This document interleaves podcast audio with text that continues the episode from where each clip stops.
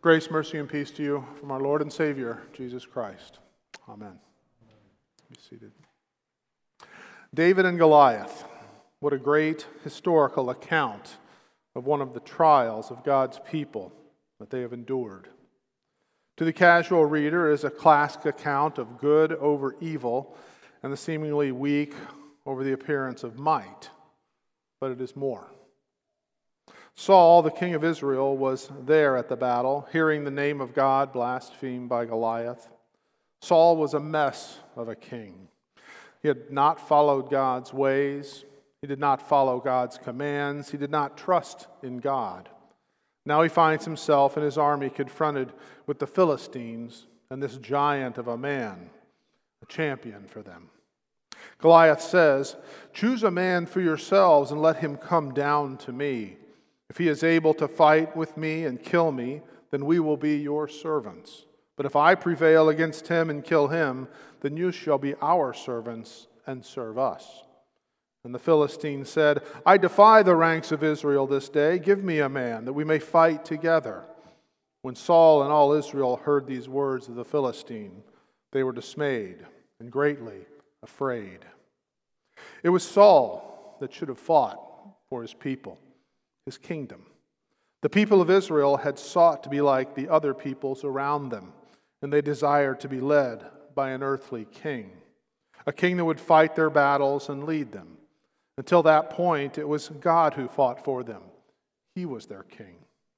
It was God, the God who had created and called them to be his people, that was their king.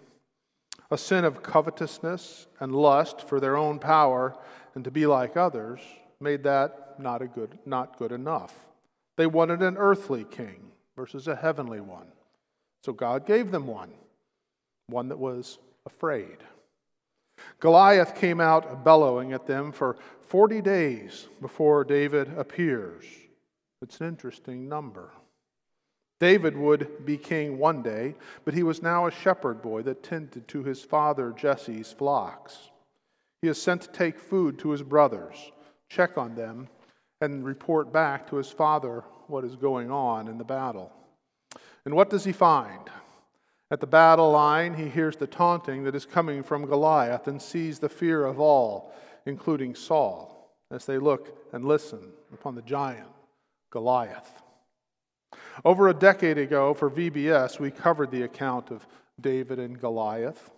To get the point of his mammothness across to fourth and fifth graders, I painted an image of Goliath on a four by eight sheet of plywood, and I took it out here and put it on a wall and leaned it against a light pole.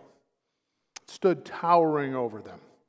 Then we took a trusty Wham-O wrist rocket slingshot and shot paintballs at Goliath, the giant.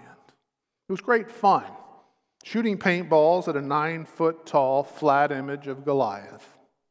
What's better for VBS? David's Goliath was a real man, a warrior. And make no mistake, there was mighty power in Goliath. It was the devil raging through Goliath, taunting the army of Israel and casting doubt into the minds of all as to whether God, their God, the God of their fathers, was with them. Was their God even real? David trusted in God. He was indignant that no one would go forth and fight the giant, and more indignant at the words of Goliath against the God of Israel. David did what their king would not do, but not by his own might. He went forth without armor, with only the tools of a shepherd and a faith in God that would deliver the Philistines into his hands. God had delivered him from other wild beasts like bears and lions, and Goliath would be no different. And when the Philistine looked and saw David, he disdained him, for he was but a youth, ruddy and handsome in appearance. And the Philistine said to David, Am I a dog that you come to me with sticks? And the Philistine cursed David by his gods. The Philistine said to David, Come to me, and I will give your flesh to the birds of the air and to the beasts of the field. Then David said to the Philistine, you come to me with a sword and with a spear and with a javelin, but I come to you in the name of the Lord of hosts, the God of the armies of Israel, whom you have defied.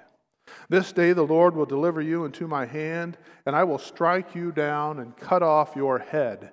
And I will give the dead bodies of the hosts of the Philistines this day to the birds of the air and to the wild beasts of the earth, that all the earth may know that there is a God in Israel.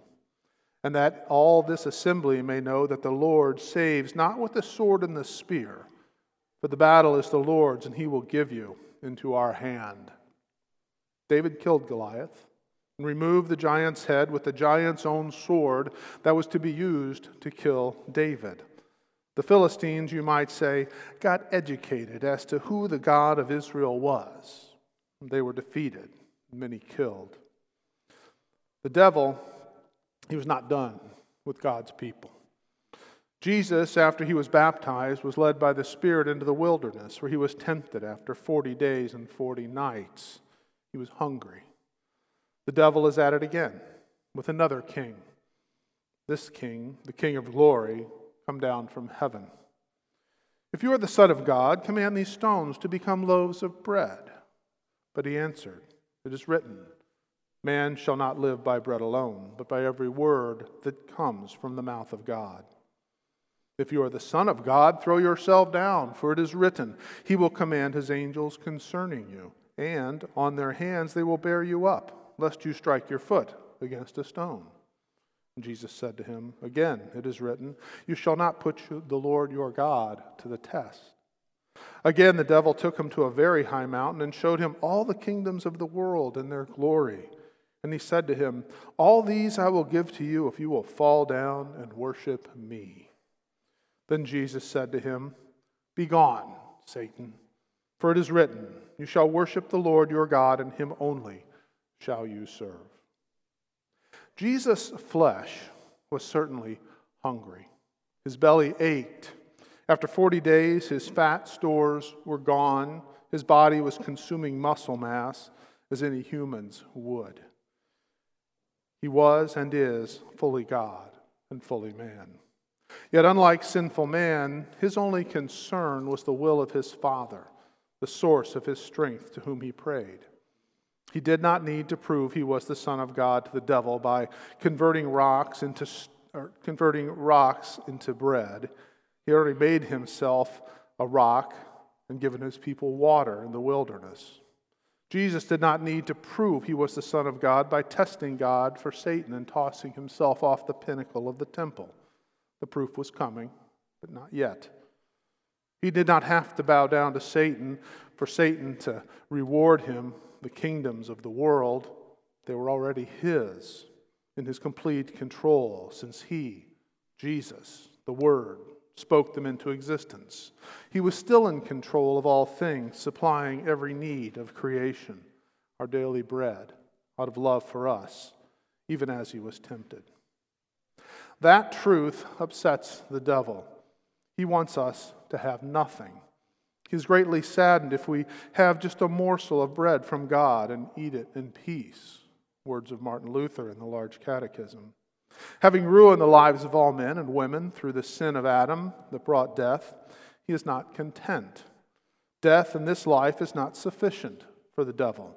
He wants us to experience eternal death and separation from God. He wants us in hell, separated eternally from God our Father in heaven when we die.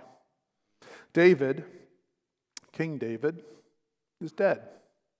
He was a valiant warrior who by faith confronted and defeated Goliath, beheading him with the giants, beheading him with the giant's own sword, not by his own strength, but by the power and will of God, who he trusted.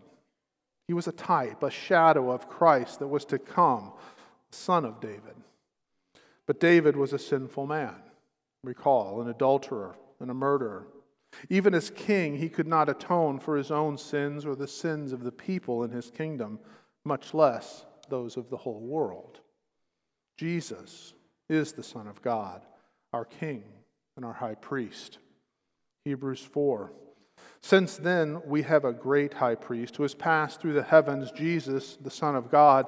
Let us hold fast our confession. For we do not have a high priest who is unable to sympathize with our weaknesses, but one who in every respect has been tempted as we are, yet without sin. Let that sink in for a moment. We have a high priest who in every respect has been tempted as we are, yet without sin. When we say or hear it said, Jesus has fulfilled the law, yeah, okay, great. But think of that Jesus, that he knows our temptations personally.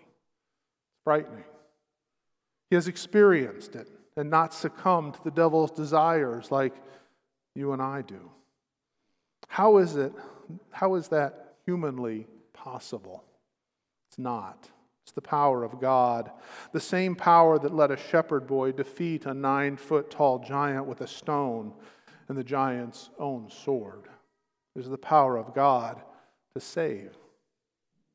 Let us then, with confidence, draw near to the throne of grace, that we may receive mercy and find grace to help in time of need. The devil is not done with God's people. He's not done trying to tempt us into false belief, into believing we should take things into our own hands versus trusting God's word. He wants us to believe sin is not sin. He wants us to believe in ourselves and our own goodness to save us. He is a liar and the father of all lies. Remember, he would not have us receive as little as a morsel in this life. He did not care that Jesus was hungry in the wilderness. There was no compassion in his telling him to make stones into bread. He wanted to take his focus and trust away from God the Father and his blessings. The devil rages on like a giant, like a Goliath. He bellows and calls out against God, seeking to destroy all of humanity, but the devil is vanquished. His power condemn, to condemn is taken away. He is vanquished in the very death of Christ he so deliberately wanted on the cross. David killed Goliath with his own sword the one he intended to kill David with. Jesus put to death the power of the devil on the same cross the devil thought he had vanquished the Christ with.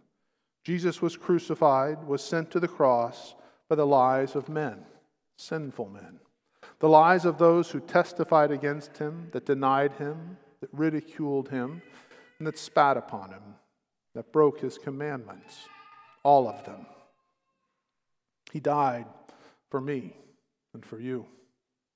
But you and I, like the soldiers that watched David go and slay Goliath, are tormented by temptation to not trust God to deliver us. We fail to honor God, to fear, love, and trust in Him above all things.